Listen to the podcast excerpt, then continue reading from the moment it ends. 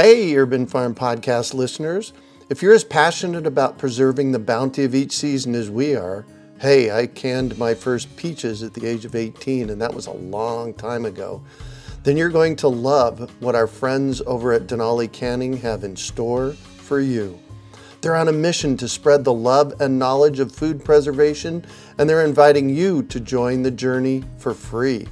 Right now, Denali Canning is offering free canning lids to anyone who wants to dive deeper into the world of food preservation. Yes, you heard that right, absolutely free. It's the perfect opportunity for both seasoned canners and those curious about starting. Denali is about quality, reliability, and supporting the canning community, ensuring that you get the best results every time you preserve. So why not give it a try? Visit denalicanning.com forward slash free to claim your free lids and start your preserving adventures today. That's denalicanning.com forward slash free.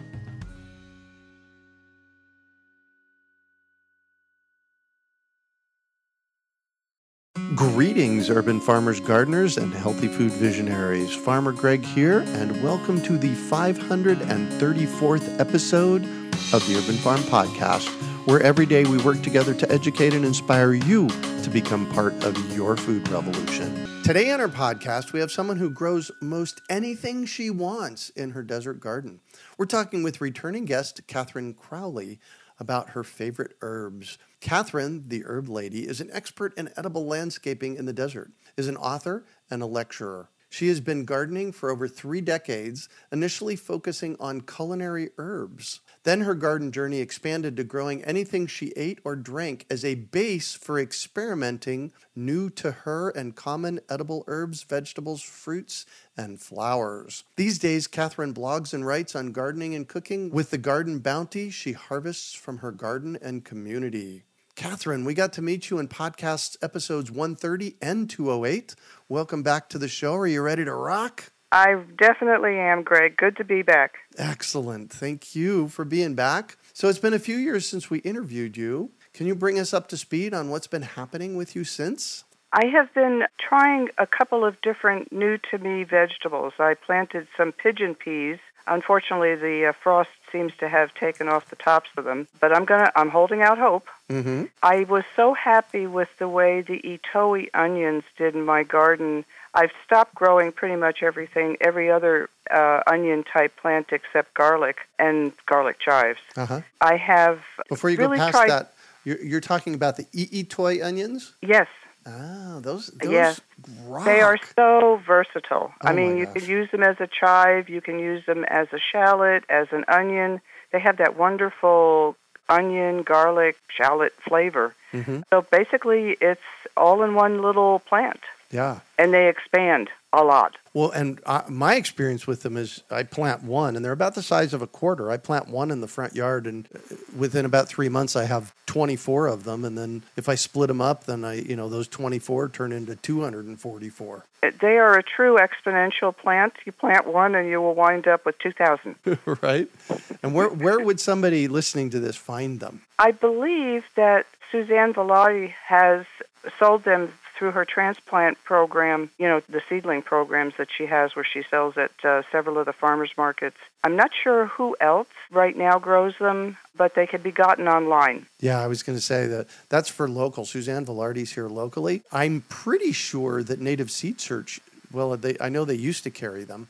They would be a good place to check, certainly. Yeah, exactly. Okay, carry on. I cut you off. Uh, no, no, that's okay. I think one of the things that I've been trying to do is focus more because I did so much of that experimentation for the last oh dozen years or so, I decided to focus a little bit more on what I use every day. And so I'm growing I have a little what I call a greens bed that I sowed heavily with lettuces, cilantro, dill, basil, celery, different types of greens. And so, if I want salad, for instance, or even just greens to add to soups or stews, I just go out with my scissors and I chop off about uh, four inches of them, and I'm good to go. Now, can I assume on that one that you planted them a few years ago and you let them go to seed every year and then they replant themselves? Mostly. They have reseeded now two years in a row, but I add. Like this year, I wanted a little bit more of that wonderful red romaine,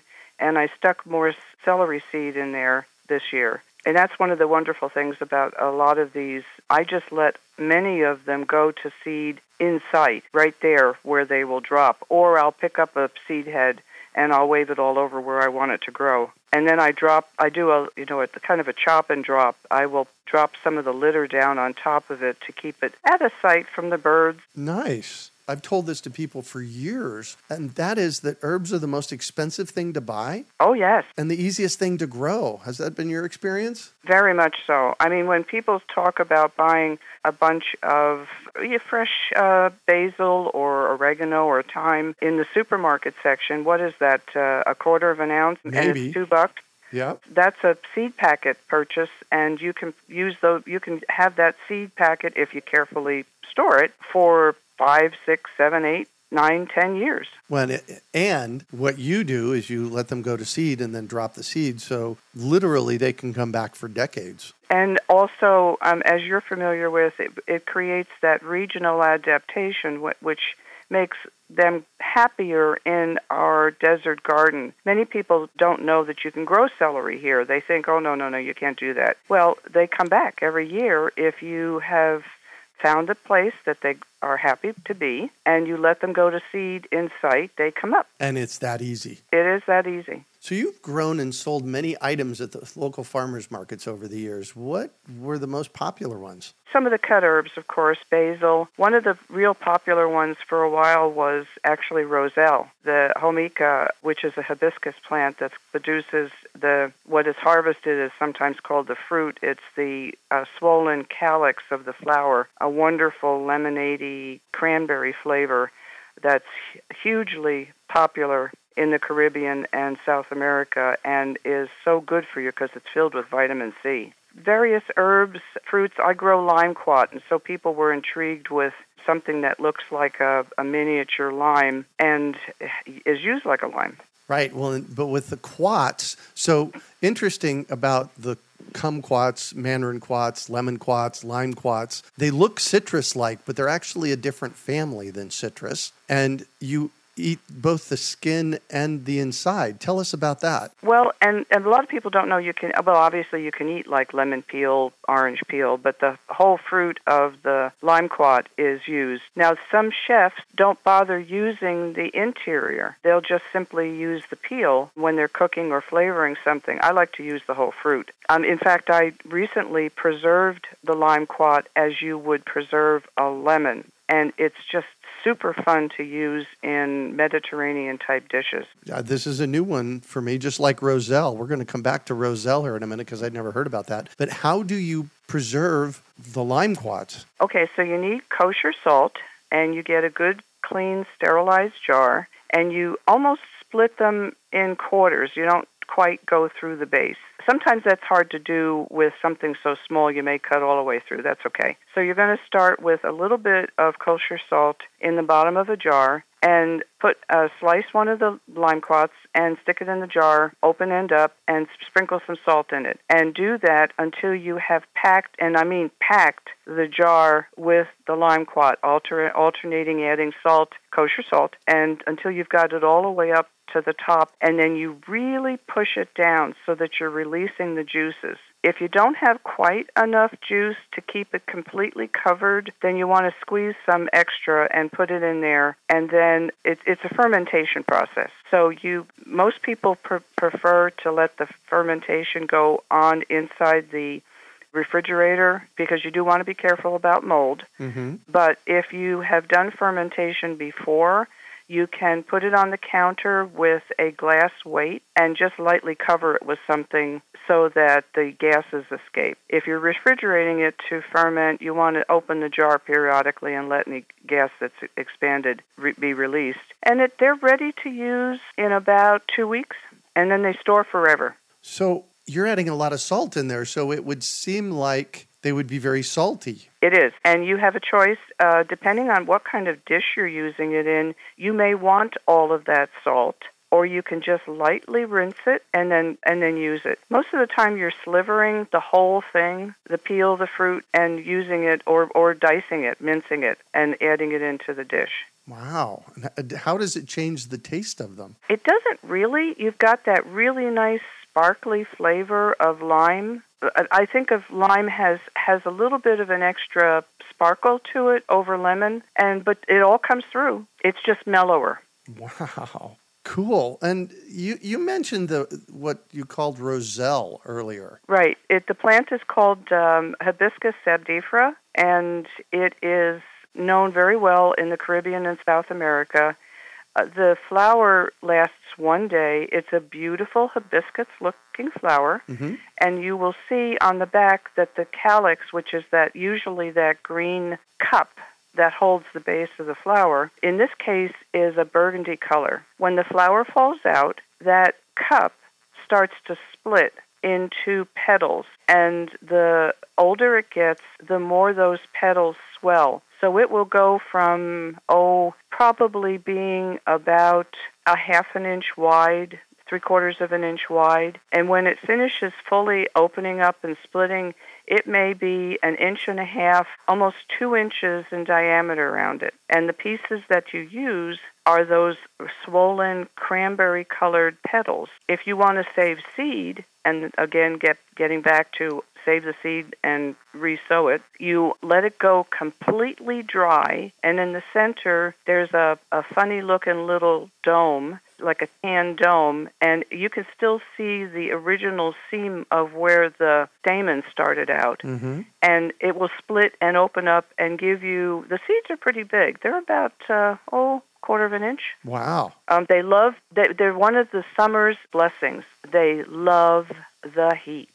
Wow, and this is the same one that you can make hibiscus tea out of. Yes, if you've ever had red hibiscus or hibiscus in a tea blend that you've bought or been served, that's it. And there is only one roselle, uh, there's only one hibiscus that does this. All hibiscus flowers are edible, but the, on, the only one that creates this beautiful calyx is the sabdariffa. And what do you do with them? I have, in fact, I have some still frozen in my freezer. I have made, think fruit like a tart fruit, like uh, cherries or cranberries. I have made a fruit and nut bread with the petals. You can dry them and use them to make tea. I have served them fresh in salad. They're kind of a, a fun thing to add to other types of dishes where you might add a fruit.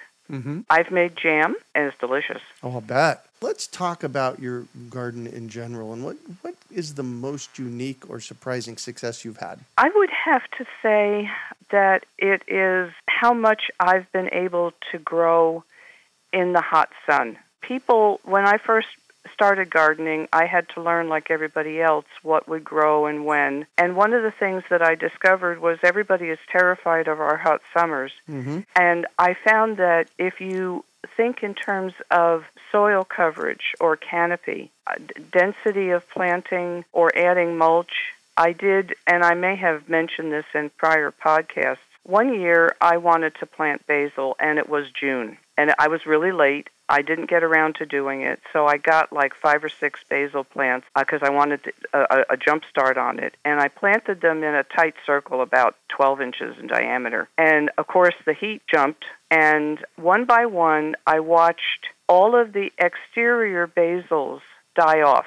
Meanwhile, the center ones, there were two that survived, all had the benefit of the sun, but they had the canopy over the soil and the side of the base of the plant, so that by the time the outer plants had died off, the center ones were robust and they thrived. Interesting how that works, isn't it? It is, and uh, I call it flower mulching. You can do the same thing if you're if you're up against a time frame and you want to get something in and it's hot. I, I suggest getting a, a pack of edible flowers and doing that 12 inch diameter. You put your target plant in the middle and surround it with the flowers. And if you don't do that, then add two to three inches of mulch around the base, not uh, not touching it, of course. The bugs like that too. But you've got that canopy of the soil that will keep it cool while the plant is stabilizing. One of the things that I discovered, just interestingly enough, just back in 2017, was the difference that that ground cover can make. I was standing out in my front yard in August, and for those of you that aren't in the low desert here, it's really dang hot. It can get up to 120 degrees. And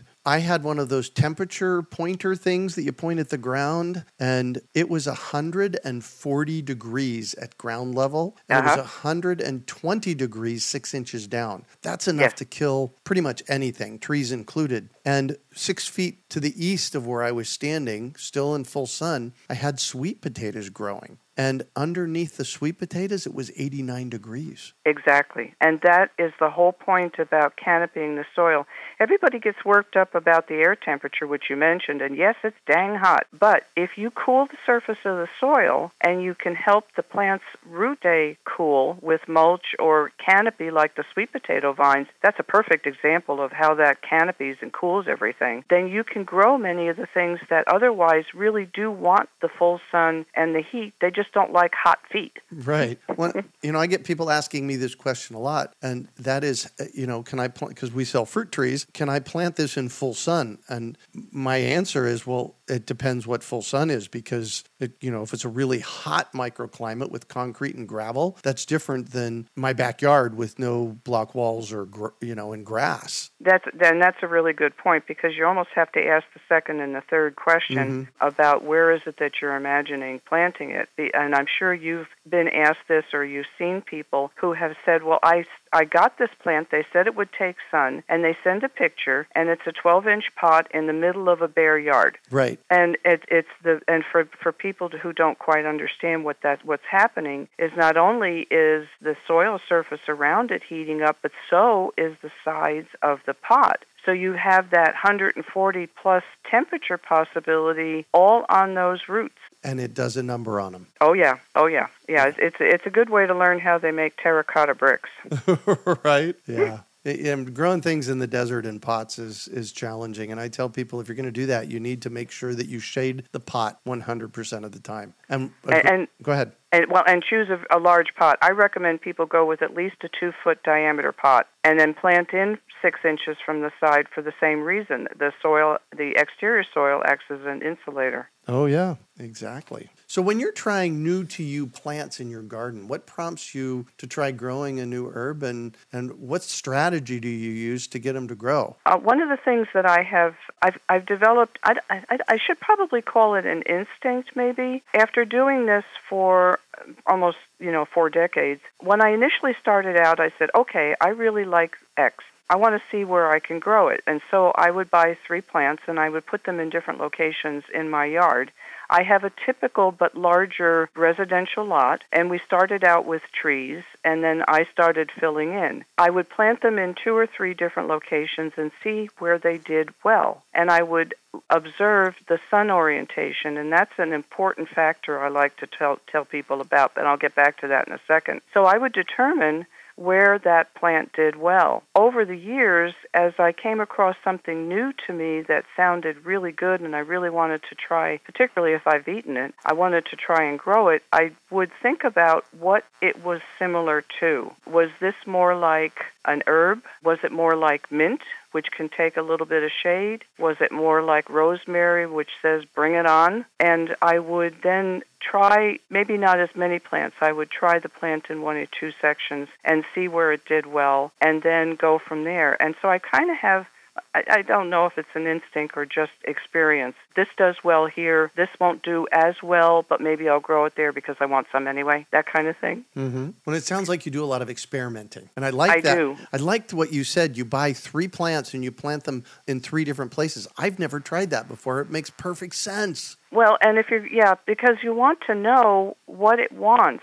They do kind of tell you that what is working for them. They're, and, you know, assuming that you started out with with some healthy plants and you plant them correctly, I mentioned that in, in terms of things like uh, strawberries, where you you don't want to bury the crown. But with a tomato plant, you can stick the whole thing up to the top two leaves in the ground, and it'll root all the way along. Mm-hmm. But the um, yeah, the idea is to learn what that plant wants and give it to it. And I'd like to get back to sun orientation, Yes. uh, if we if you if we can. Please. When one of the failures that I've had is not appreciating the sun orientation as the sun moves through the year. We planted, we started out with an, a basic orchard, apple trees, peach trees, orange trees, and we made a mistake when we set up two sets of the trees. We planted them north to south instead of east to west. And what that did was it killed one of the apple trees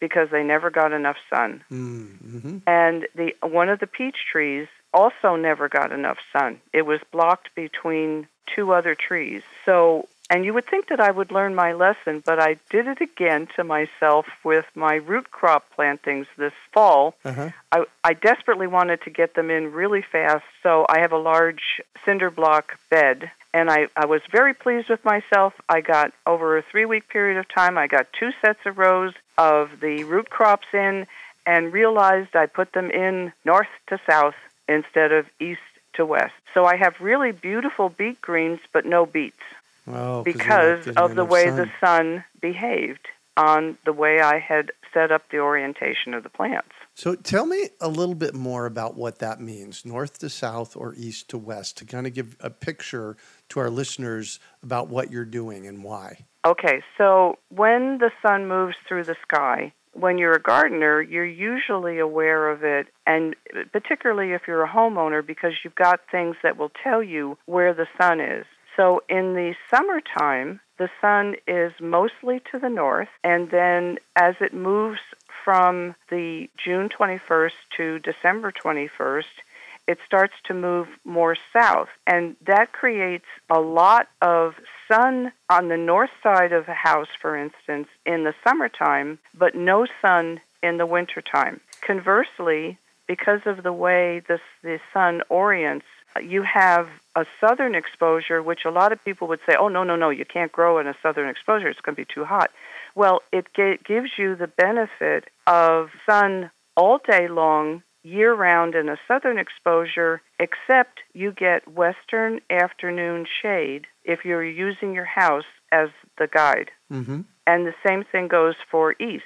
East, you will get sun all morning long until about noon or so, year round, unless you have something to the east, which is a beneficial place to do a lot of gardening in the desert because, again, you will be insured of enough sun for most of the plants that you would want to grow uh, through the different times of the year. I call that an eastern exposure, and I've I've distinguished two really simple ways to get the concept across to people. An eastern exposure gets sun from sun up until noon, and if you walk and with your back against a wall and you're looking east when you're with your back against the wall, that's an eastern exposure. If you're looking west, that's a western exposure. And it Right. it took me quite a little while to actually be able to distinguish that to share it with people so they could get it, you know? Right, and that that is a really good point, Greg, because people will will they'll look out their their backyard and they'll say, "Well, it's it's north," and I will say to them, they say, "Well, I I have to plant in my backyard," and I say, "Well, how deep is your backyard?"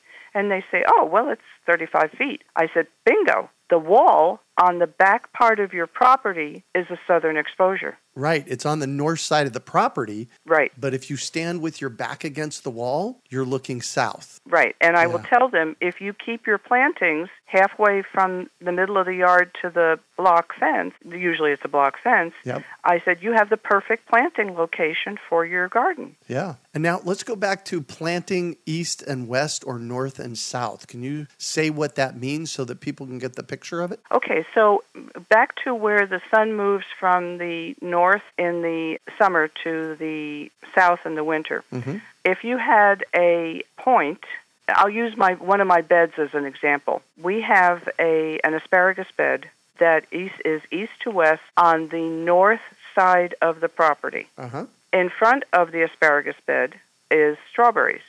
So what that means is that bed gets it does get sun all year long, and the benefit is asparagus is on the north side of the strawberries. Mm-hmm. That means that it shades the strawberries a little bit, but the, the strawberries can still get all the sun they need. Well, you wouldn't want to put the strawberries behind the asparagus because the strawberry the, the asparagus gets to three feet tall, and they would Exactly. never get enough sun. Right, and so when I when I the point of this is when the east to west ensures that everything gets sun all year long. But if you have tall plants and you have short plants, and you want to put the tall plants on the north or the west side so they don't shade the smaller plants. Yeah, perfect. And then uh, back to your fruit trees. Basically, you want to. What you're saying is you want to plant them so that they start on the east side of your property and they move west, so that they're all getting the same amount of sun. Rather Exactly. than rather than starting on the south side of your yard and planting them north, where some of them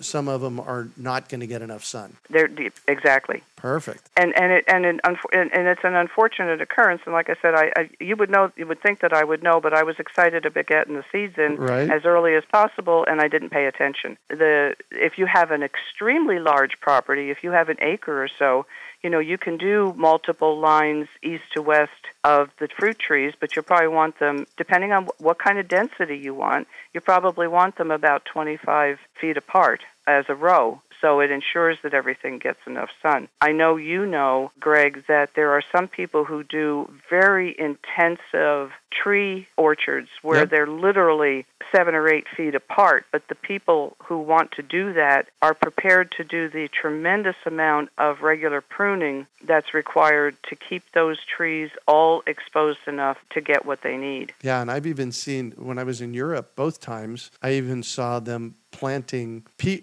peaches and pears and apples four feet apart in hedgerows. Mhm. And they were always planted the you know from east to west. Exactly. Because that would have worked as a hedgerow. So what are the most essential herbs for somebody to have in their garden? I guess the simple simplest answer is what do you want to cook with? Yay, amen to that. Uh, yeah. So my go-to herbs are rosemary, Syrian oregano, which is the true zatar, thyme, the I'itoi onions, and then depending on what else I am wanting to cook with, I have cilantro, dill, and parsley.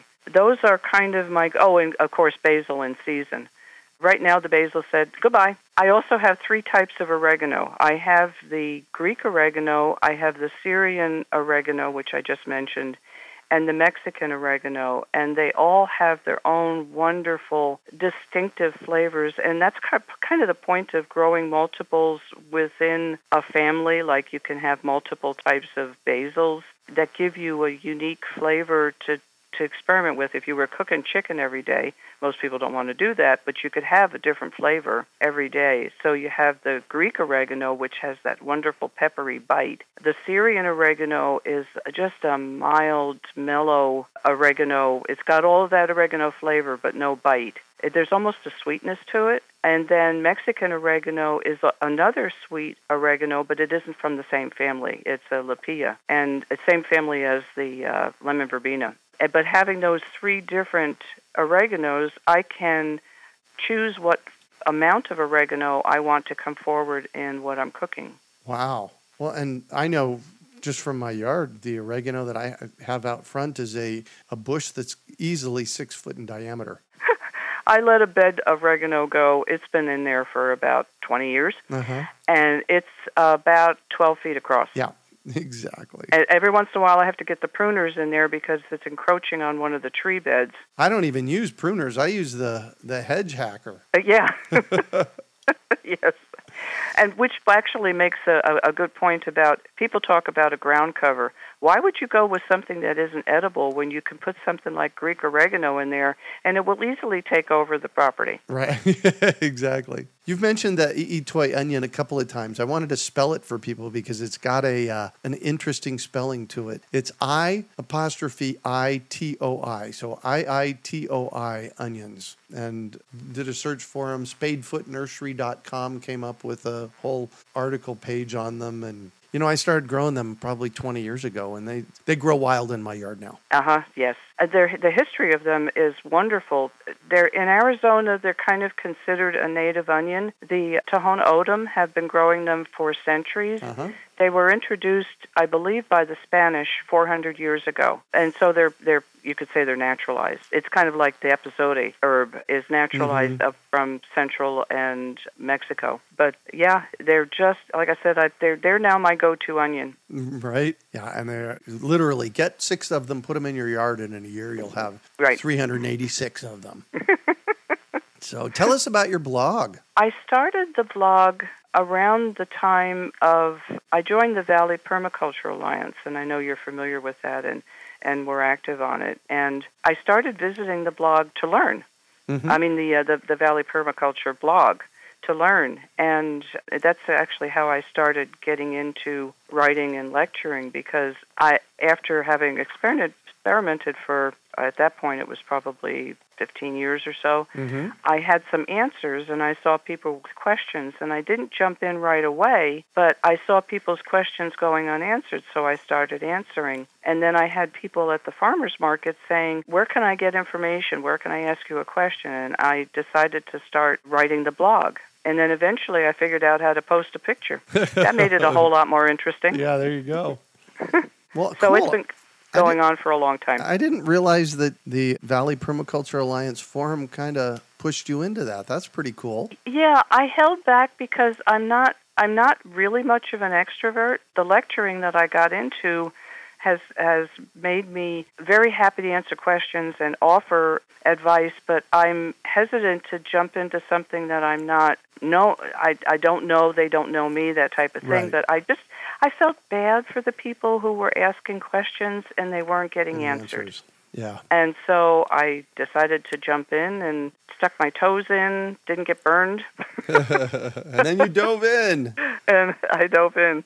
Nice. Nice. So I'm going to shift on you. And as a returning guest, do you have a vivid childhood or memory from your past lives about food?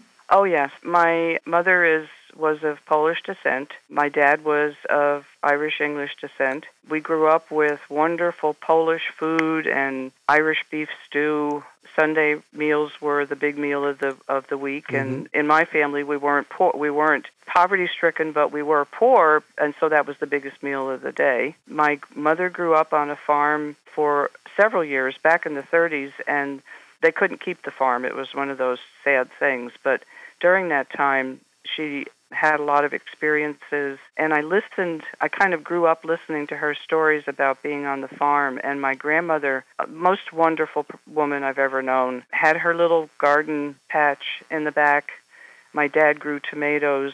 So I grew mm. up with an idea that I wanted to be a farmer and I consider myself a farmer. I'm just not doing it on 60 acres Right. Wow. Cool. Cool. Well, thank you for that. And a new piece of advice for our listeners. I think that you need to pay attention to the sun orientation. I know we've talked about that a mm-hmm. little bit, but so many people think, and it gets, of course, back to the whole thing about soil surface. So I would say pay attention to the temperature of the soil, not the temperature of the air. Yeah. If you plant something, put mulch down. If you don't have mulch, put a whole bunch of plants around it. Yeah.